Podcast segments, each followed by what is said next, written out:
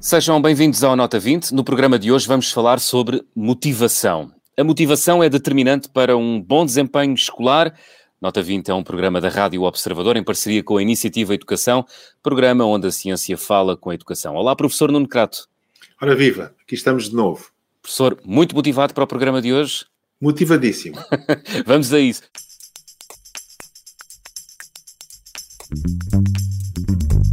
Começamos, como sempre, com a pergunta que colocamos aos nossos ouvintes no Twitter: é a motivação que determina o desempenho dos alunos? 82% respondeu sim. É mesmo, professor Nuno Crato?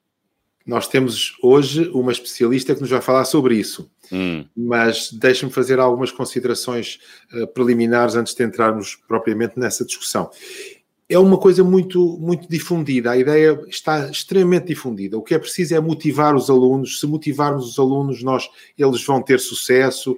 Certamente pensa-se que tudo depende da motivação. Não é completamente verdade. Eu não estou a dizer que não se deva motivar os alunos, uhum. mas deve-se fazer muito mais do que isso. E a ideia de que tudo depende da motivação pode mesmo ser perigosa. Para isso é que nós temos aqui hoje uma especialista, psicóloga, que nos vai falar sobre estudos recentes que foram feitos nesse sentido e que ela própria reporta num artigo escrito para a Iniciativa Educação, em que difunde uh, uma série de novidades e outras que não são tão novas sobre o problema da motivação. O que é que a ciência nos diz sobre a motivação? Muito bem, vamos então receber a nossa convidada, Ludmila Nunes, investigadora em Psicologia Educativa, escritora científica para a Association for Psychological Science. Ludmila, obrigado por estar eh, connosco nesta edição do Nota 20. Olá a todos, obrigada. Ludmila, os alunos mais motivados são os que têm melhores notas ou isto é um disparate? Não é um disparate completo, hum? mas não é verdade. Ou seja, a motivação não é o mais importante. Então, o que é que é mais importante uh, no percurso escolar de um jovem? Uh, é uma base sólida de conhecimentos e há um estudo recente uh, deste ano que mostrou exatamente isso, que a motivação pode ajudar, mas não diferencia, não torna um aluno melhor. aquilo que faz diferença é se um aluno tem uma base sólida de conhecimentos ou não. Nesse caso, a motivação pode ajudar esse aluno a ser melhor do que um aluno que não esteja motivado, mas por si só não é aquilo que vai causar um bom desempenho. Uhum. O professor há pouco falava numa ideia muito difundida que há por aí, de que a motivação é essencial e até em alguns casos é determinante para, para, para, as, para os jovens terem um bom desempenho académico. Na sua opinião, esta, esta, esta, ideia... Diga, professor. Não, deixe-me colocar isto de maneira um bocadinho uh, mais relativa e, é. e, e, vamos ver o que, é que, o que é que a nossa convidada nos tem a dizer sobre isso. Há uma ideia de que tudo depende do gosto. Se o aluno gostar, então aprende. E há uma ideia contrária que diz, bem, depende do conhecimento. O aluno não pode gostar daquilo que não conhece. E o aluno gosta daquilo em que tem sucesso. Portanto, estarmos pura e simplesmente a fazer, a tentar despertar o gosto do aluno por um assunto que não conhece, pode até ser frustrante. Portanto, é importante que as duas coisas vão em paralelo, ou seja, não só o gosto motiva a aprendizagem, como a aprendizagem ajuda o gosto. Eu julgo que é preciso sempre andar em paralelo com estas duas coisas, mas vamos ver o que é que a ciência mais recente nos diz sobre isso. Uhum. Ludmila Nunes, o que é que nos diz a ciência? Ah, sim, a ciência já nos dizia há algum tempo que é, é ideal para motivar, é preciso haver um, um nível ideal de interesse e também de dificuldade.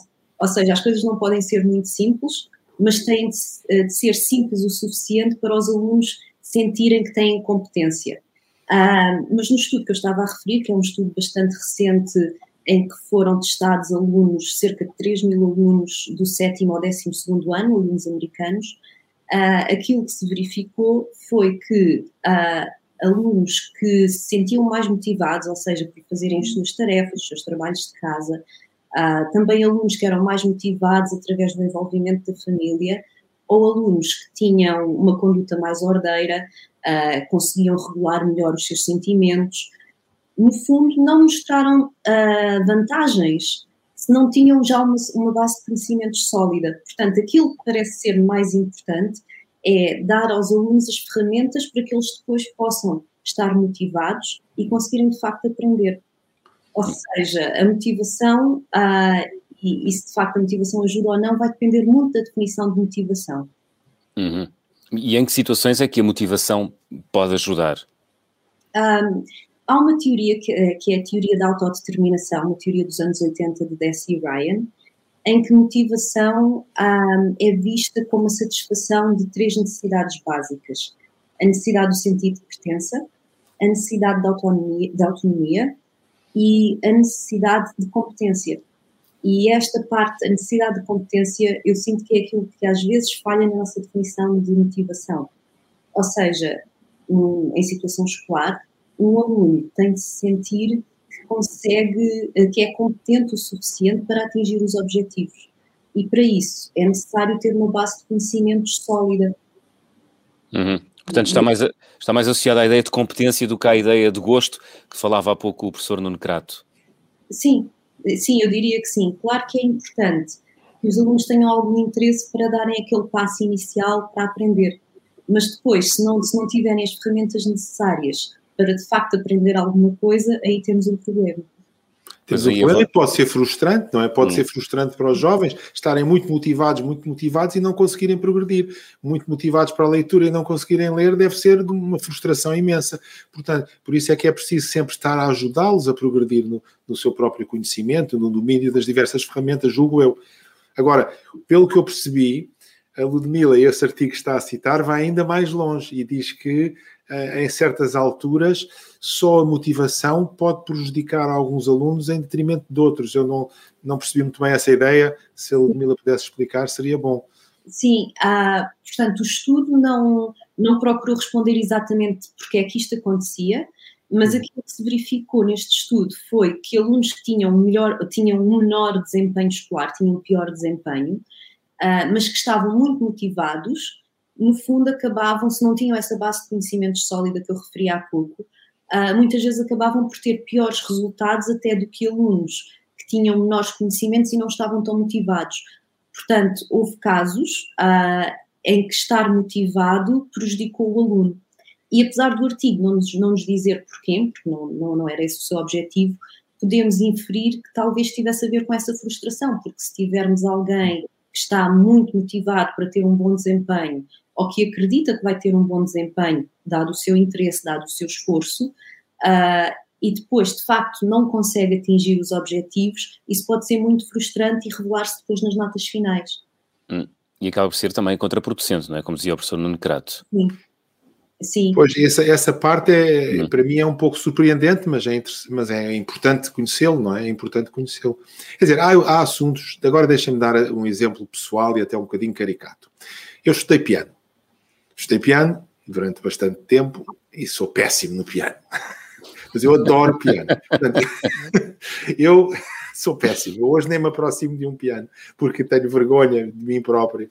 Mas há aqui um, um contraste entre um música, adoro música, e depois uma incapacidade para, para depois tocar alguma coisa, alguma coisa de jeito. Isso para mim é um bocadinho frustrante. Será esse o sentimento que alguns jovens podem ter e o que é que se pode fazer em relação a isso? Ou o que é que se deve fazer? Uh, eu diria que pode ser esse o sentimento. Uhum. Uh, neste artigo nós não sabemos exatamente o que é que causa uh, a motivação, às vezes prejudicar os alunos, porque pode ser essa frustração que o professor falava, mas também pode ser um excesso de autoconfiança. Uhum. porque há, há, vários estudos que têm mostrado que muitas vezes os alunos estão muito interessados e estão muito motivados a aprender, por exemplo, com um determinado material, Uh, Jeff Karpik e eu fizemos algumas experiências com vídeos, uh, com vídeos educativos e, e, o que acontecia era que os alunos estavam mais interessados em aprender com um vídeo do que em ler um texto sobre exatamente o mesmo tema uh, e depois achavam que tinham aprendido muito após terem, lido, terem visto o vídeo. Uhum. mas quando faziam um teste, o seu desempenho era exatamente o mesmo se tivessem lido um texto. E, e o, que, o que isto pode fazer é que, é que um aluno deixe de estudar antes de estar preparado.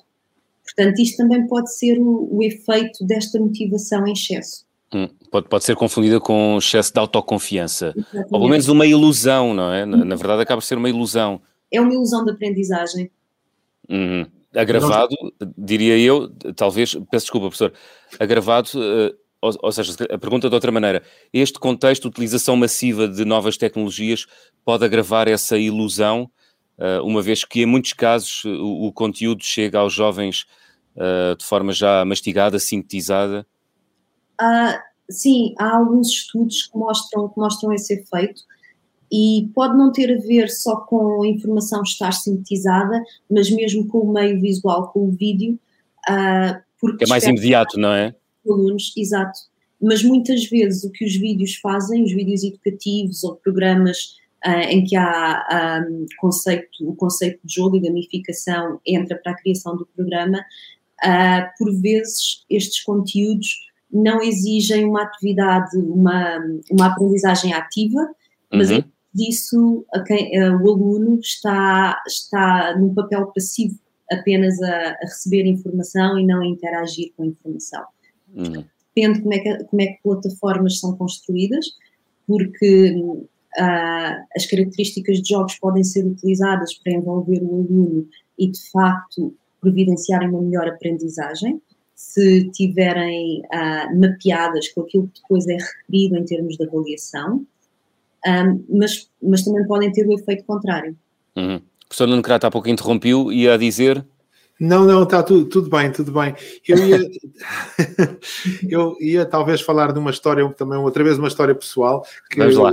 mas não sei, ia perguntar à Ludmila em que medida é que isto pode acontecer. Eu tive, há aqueles momentos de epifania nas vidas das pessoas, não é?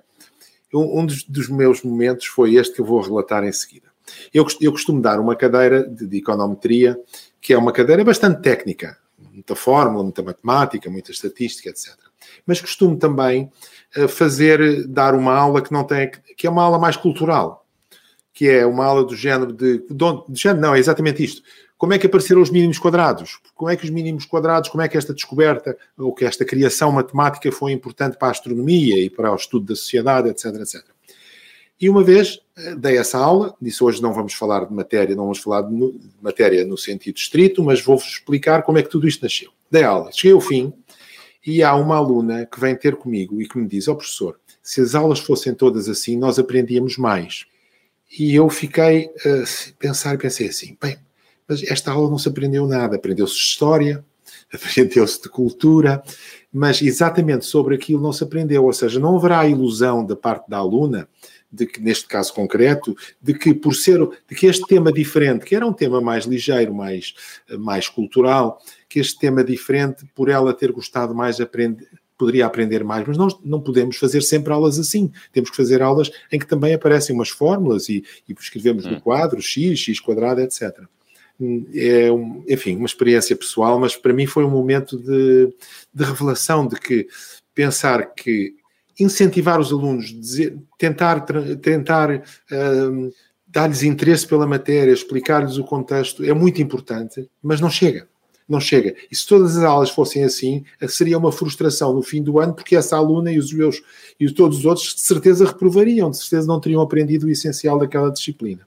Ia saber, já calhar, muito, hoje estou a falar muito. ia saber a origem de todas as fórmulas matemáticas, mas não as conheceria. Mas não, não é? as conhecia. Ludmila, estamos quase no final uh, do, do, nosso tempo. Uh, esta ideia de que a motivação uh, é muito determinante para um, um, um bom desempenho, aliás, ao contrário, esta ideia de que a motivação não é determinante para um bom desempenho académico, ela é consensual ou, ou não? Ah, eu penso que não, eu penso que na área da psicologia é mais consensual, há mais essa ideia e, e, há a ideia de como definimos, como operacionalizamos motivação. E se para esta operacionalização incluímos a ideia de competência, aí sim, aí acaba por ser não determinante, mas muito, muito importante.